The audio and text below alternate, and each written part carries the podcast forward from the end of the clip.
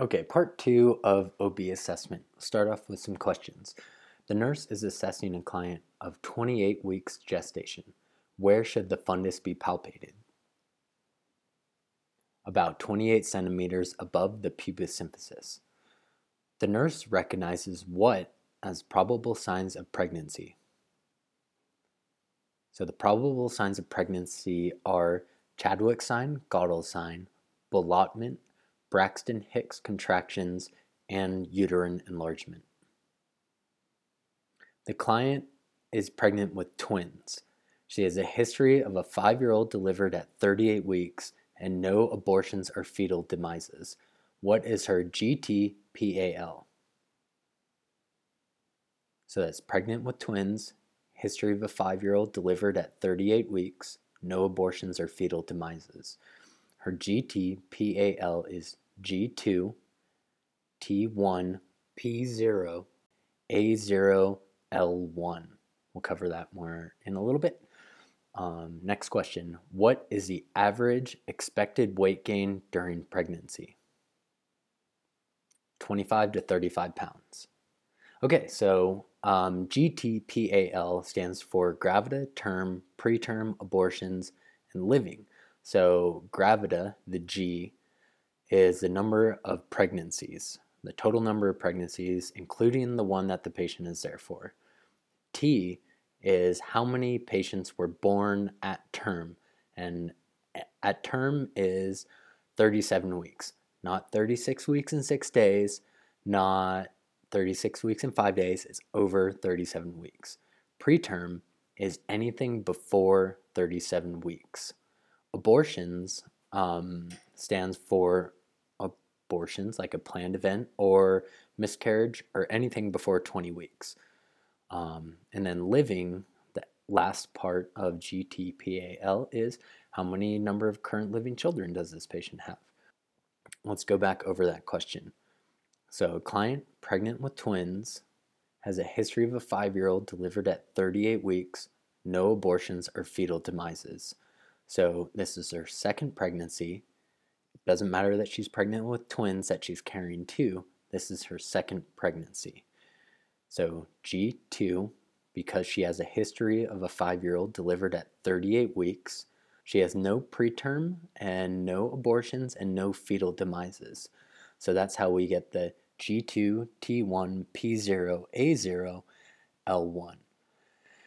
And hopefully everything goes well and she has an L3 after that. Okay, so um, presumptive signs of pregnancy. So these are exactly what it means presumptive. They don't really know and they're not really sure, but they show up stating that they've had amenorrhea, nausea, vomiting, increase in breast size or feeling of fullness, urinary frequency, and quickening is a presumptive sign.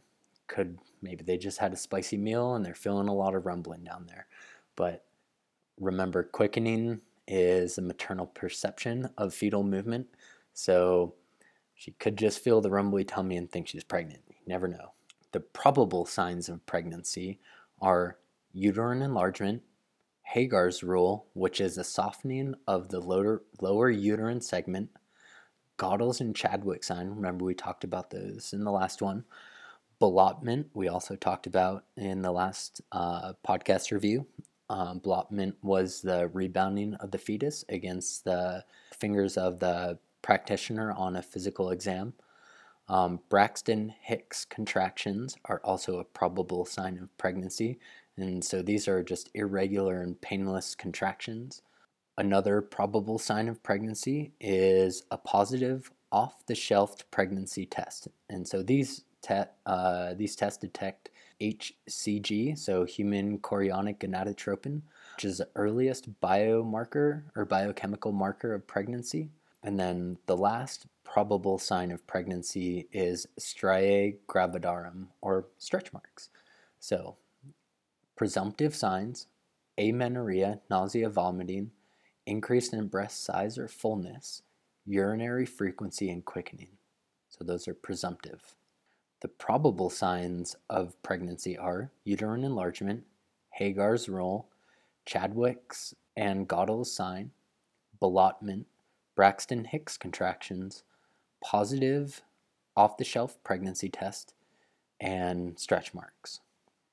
So there are only three things that are positive signs of pregnancy.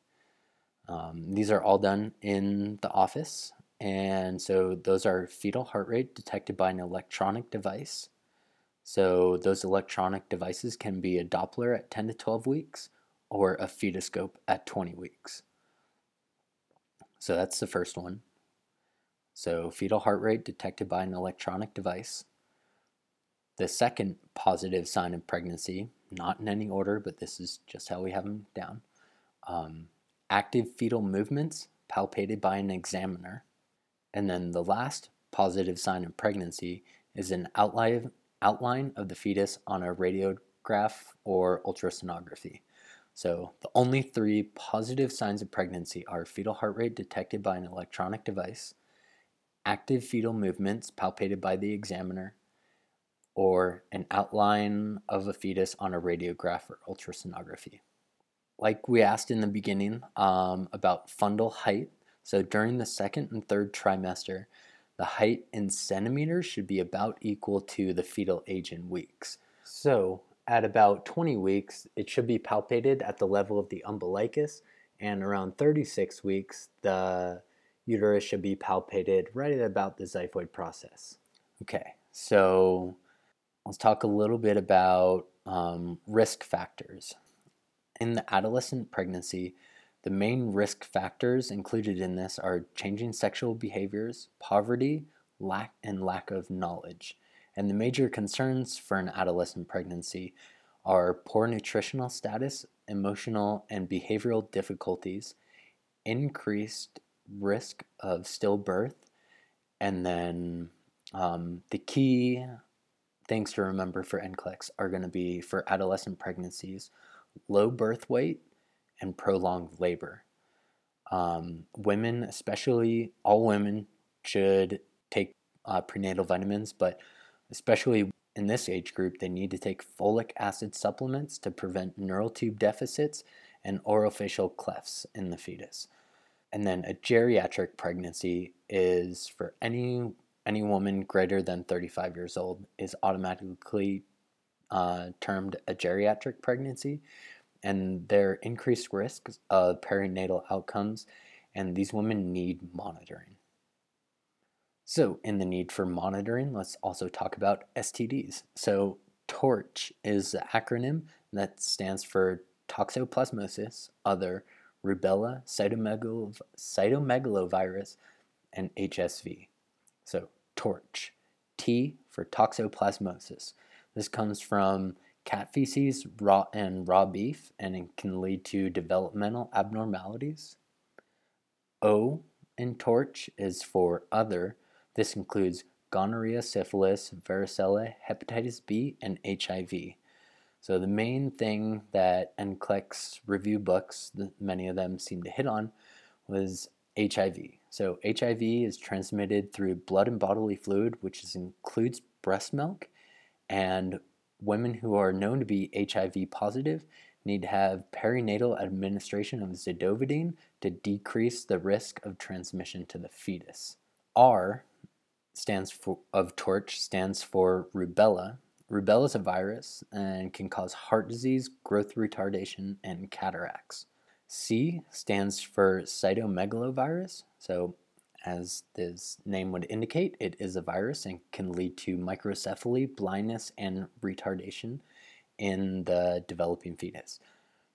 H in TORCH stands for HSV women who have herpes simplex need to adhere to an antiviral medication, and cesarean birth is strongly recommended, especially if lesions are visible.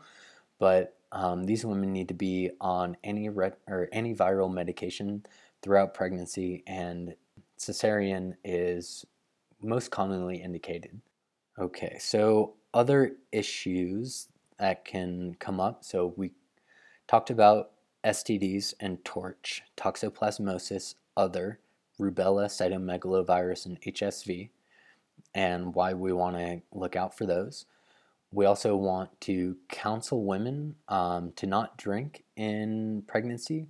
So, alcohol is the leading preventable cause of mental retardation, low birth weight, small head circumference, underdeveloped cheekbones, and poor ability to suck and feed in the infant. So, tobacco in pregnancy. Tobacco can lead to low birth weight and higher incidences of birth defects, including stillbirth. More screening for the pregnant mother. So, we want to know the blood type of the mother so that way we can know whether or not we need to give RhoGAM. RhoGAM is given when there's an RH mismatch between the mother and the fetus. And so RhoGAM is given at 28 weeks to prevent permanent antibodies for future pregnancies and then it's also given 72 hours after birth. Alpha fetal protein screening. Uh, so, this screening is used to detect spina bifida and Down syndrome, though they're commonly false positives. So, this is drawn between 16 and 18 weeks gestation. If there's an abnormal result, a second test will be drawn. But so, this is done through an amniocentesis, which you need to get the consent of the mother before performing just because of the risks that are involved. So let's talk a little bit about amniocentesis. Um, it's best between 15 and 20 weeks, and this test is done for genetic disorders, metabolic defects, and also to assess fetal lung maturity. So the main risks that come with an amnio are hemorrhage, infection, abruptio placenta, premature rupture of membranes, and in less than 20 weeks, the client should have a full bladder to support the uterus. So, a common NCLEX question that I've seen is what is one thing you want to educate the patient about before they have an amnio, and that's to not pee before the test. Um, you want to obtain a fetal heart rate before and then 15 minutes after um, the amnio is complete. You want to position the client in a supine position during the procedure and on the left lateral recumbent position to recover. Okay, so talking about birth, there are different ways to describe the fetus. So you can talk about the fetal position, the lie, and the lie. So the fetal position is how the baby is oriented in the uterus. So you're going to say what way the fetal fetus is positioning, either they're facing the mother's right or left pelvis, the presenting part, whether that's the occiput, the mentum, or the scapula, and also the location. Is it facing anterior, posterior, or is it in the transverse lie? Right occiput anterior is ideal for vaginal birth. So in NCLEX, when they ask you where do you want the baby, you want it ROA, facing the mother's right side of the pelvis with its occiput anterior. The fetal lie uh, is how the fetus is positioned in the mother. So th- there can be like a longitudinal, which will be a vertex presentation, so the top of the head, or it can be a longitudinal in a breech position, which has either the butt or the leg first. The transverse position will be um, you'll see one of the scapula.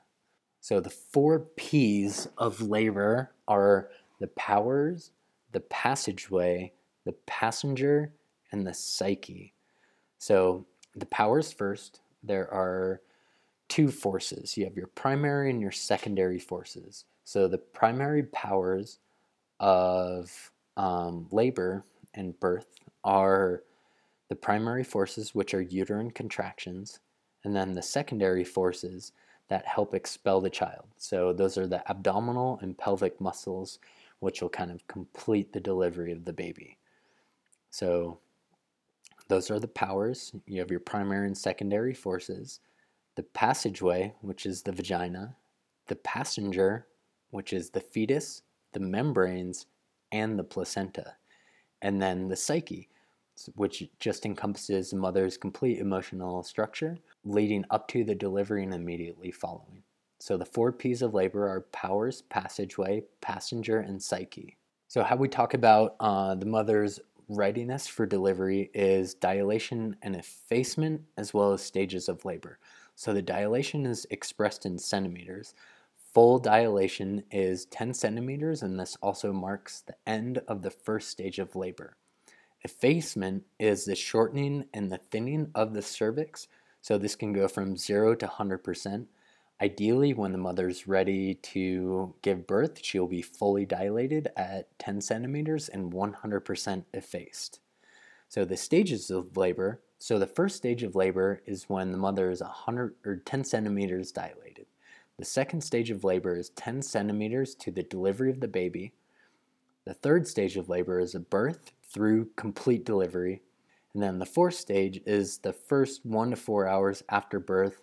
At this point, the fundus should be at the level of the umbilicus. The baby will be skin to skin and breastfeeding, and you'll also have the delivery of the placenta. So, hopefully, the delivery of the placenta should come within the first half an hour. So, uh, those are the descriptors of the birthing process the dilation, effacement, and stages of labor.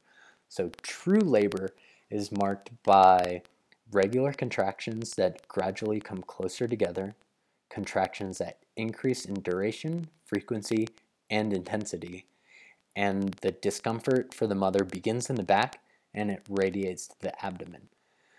Um, intensity increases with walking. Cervical dilation and effacement are progressive, and contraction does not decrease with rest or a warm bath. So you can you can differentiate between true labor and false labor if you just know what true labor is.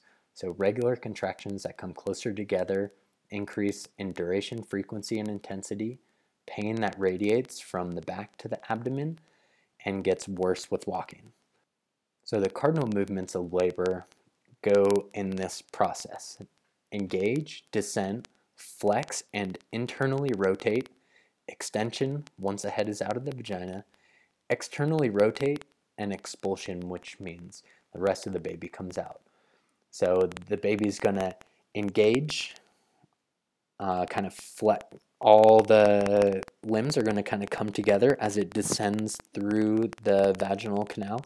It's going to flex and internally rotate. Once the head is out of the vagina, the baby's to extend the neck and externally rotate. And then after the external rotation you will come the expulsion of the baby. So after the baby is born, you're going to monitor the lochia and you're going to count the number of pads.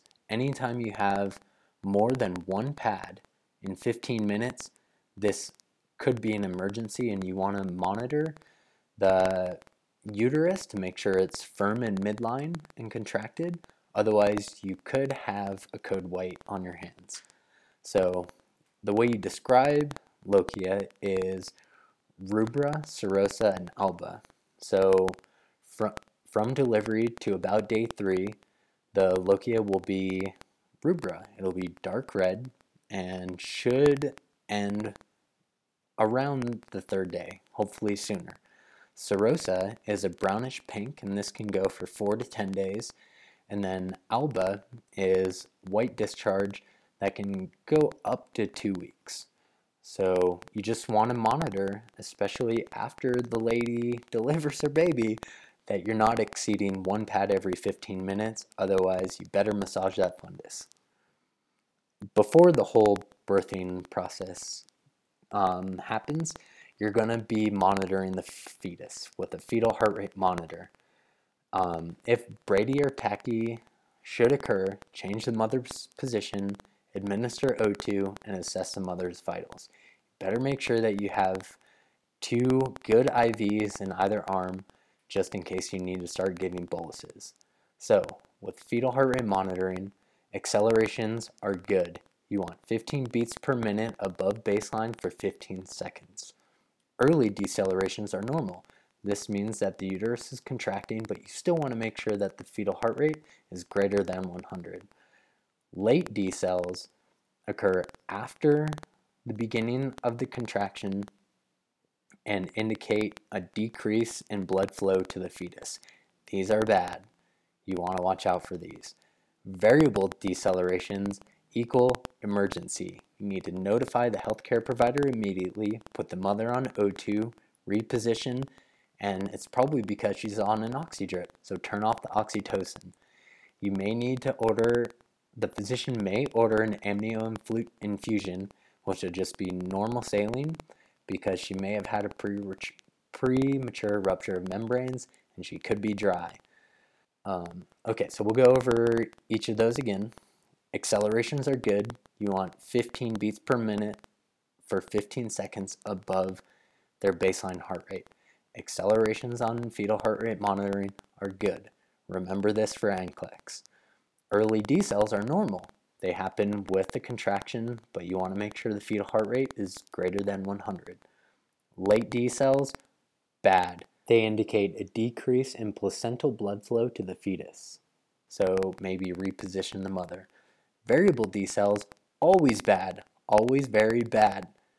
Notify the healthcare provider, O2 to mom, reposition, DC the oxytocin, get ready for some action. Okay, so we talked a little bit about problems with labor with the variable decel. So let's talk a little bit more about the rest of them. So basically, monitoring fetal heart rate for distress, indicated by late decelerations. You're monitoring the mother for shock. If this happens, you're going to lower the head of the bed and put her in the left lateral recumbent position. So you want to remember that the fetal heart rate monitor is talking about the circulation to the fetus. You want to make sure you have a euvolemic mother and you got to give oxygen for both. Give O2 to the mom, you're going to get better oxygenation to the fetus. The other thing you want to be mindful of is infections to the fetus and the mother. So with infections, let's talk, talk about premature rupture of membranes. So premature rupture of membrane is before term an increased risk for infection. So what you're going to do is you're going to assess. Nurses assess. so you're going to assess the color, amount, odor, and vital signs on the mother should you happen to witness a premature rupture of membrane. You're going to monitor temperature because increased temperature means she might have an infection. You're going to monitor the fetal heart rate. Tachycardia may mean infection. The interventions are you're going to avoid vaginal exams, you're going to monitor the maternal slash fetus status, and you're going to administer whatever antibiotics are prescribed by the provider. Another problem is a prolapsed umbilical cord.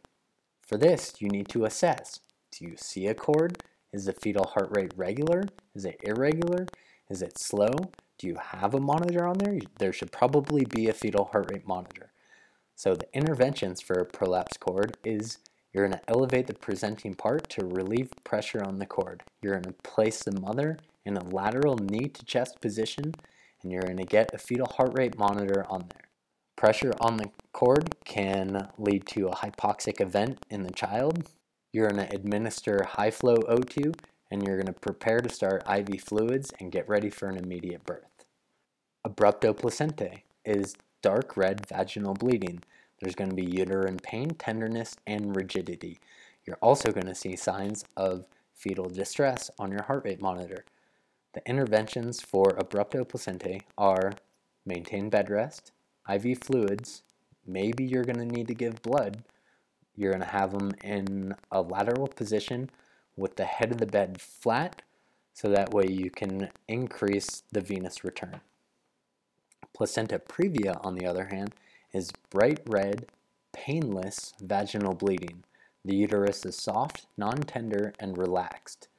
The interventions for placenta previa are you're going to avoid digital stimulation and maintain bed rest and you're also going to treat the patient for shock should they be symptomatic. Fetal distress is a heart rate less than 110 or greater than 160. You may also see meconium stained amniotic fluid, fetal hyperactivity, and late decels on the fetal heart rate monitor. The interventions for fetal distress include turning the mother on her lateral position, high flow O2, DC the oxytocin if it's infusing, and get ready for an emergent C-section.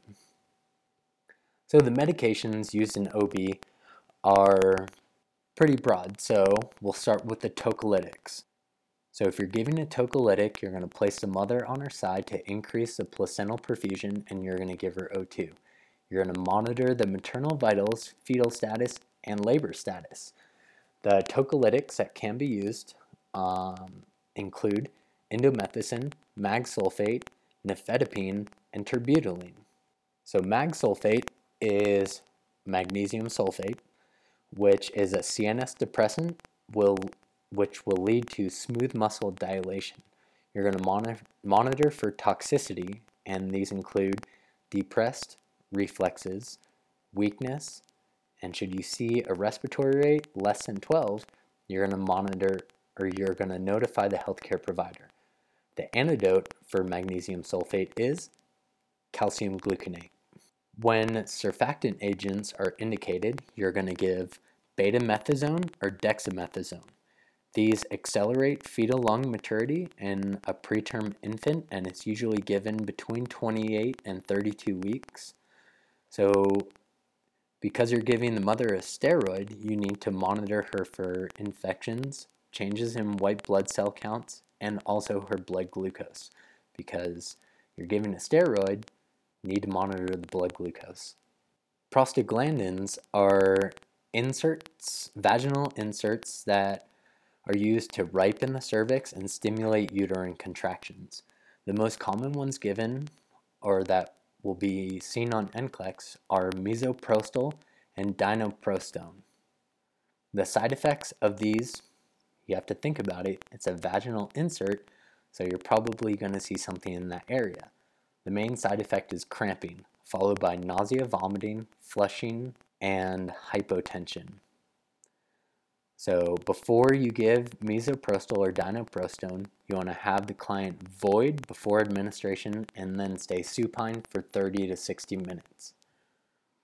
So uterine stimulants when you need to induce labor include oxytocin and pitocin. So these stimulate smooth muscle of the uterus to contract so you need to monitor the maternal and fetal heart rate every 15 minutes. A hyper, if you see a hypertonic reaction, you need to stop the Pitocin, turn the client on the side, and notify the healthcare provider. In that order for NCLEX. Stop the pit, turn them on the side, notify the healthcare provider. For the postpartum hemorrhage, the treatments include ergot alkaloids. So these are gonovine ending. G O N O V I N E. If you see that, you're going to monitor the blood pressure because this can lead to a hypertensive crisis due to vasospasm. Oxytocin and carboprost are the other two that are given for postpartum hemorrhage. Oxytocin is just going to lead to the uterine contraction, which should slow down the bleeding, and carboprost is contraindicated with clients with asthma. That's what NCLEX wants you to know. Other meds that are given are RhoGAM. So this is an anti-RH given at 28 weeks and then 72 hours after delivery to prevent isoimmunization for Rh negative mothers. So that's if you have an Rh negative mother who has an Rh positive child, there's a traumatic delivery, um, she's exposed to the Rh positive factor, and then creates antibodies for it in the future. So RhoGAM is used to prevent the production of those antibodies, which will lead to termination of any Rh fetus that happens, happens in a subsequent pregnancy. Um, and then the last thing that's given, as far as NCLEX wants you to know really, is vitamin K. So this is necessary, uh, vitamin K is a necessary cofactor for clotting, and the reason that you give it for all newborns is that their immature livers aren't really producing it. The only thing that you want to watch out for is hyperbilirubinemia in the child. So that's what you're going to be monitoring. Um, I think that about wraps it up. We've covered everything else, and so some questions. The nurse is assessing a client of 28 weeks gestation. Where should the fundus be palpated? So remember, after 20 weeks, it's about each week equals the centimeter above the pubis symphysis. So 28 centimeters above the pubis symphysis for a client 28 weeks gestation. Pretty easy. The nurse recognizes what as a probable sign of pregnancy. There's a big list of them, so just see what you can get. Chadwick sign, Goodell sign, ballottement, Braxton Hicks contractions, uterine enlargement, and a positive off the shelf pregnancy test. Okay, so GTPAL. So you have a client who's pregnant with twins. She has a history of a five year old delivered at 38 weeks and no abortions or fetal demise. What is her GTPAL? So, a client pregnant with twins, history of a five year old delivered at 38 weeks, no abortions or fetal demises. This is her second pregnancy, so she's G2. She has one term baby born at 38 weeks who is five years old, so that's T1 living one. She has no abortions or preterm um, births. So her GTPAL is G2T1P0A0L1. And then what is the average expected weight gain during pregnancy? 25 pounds.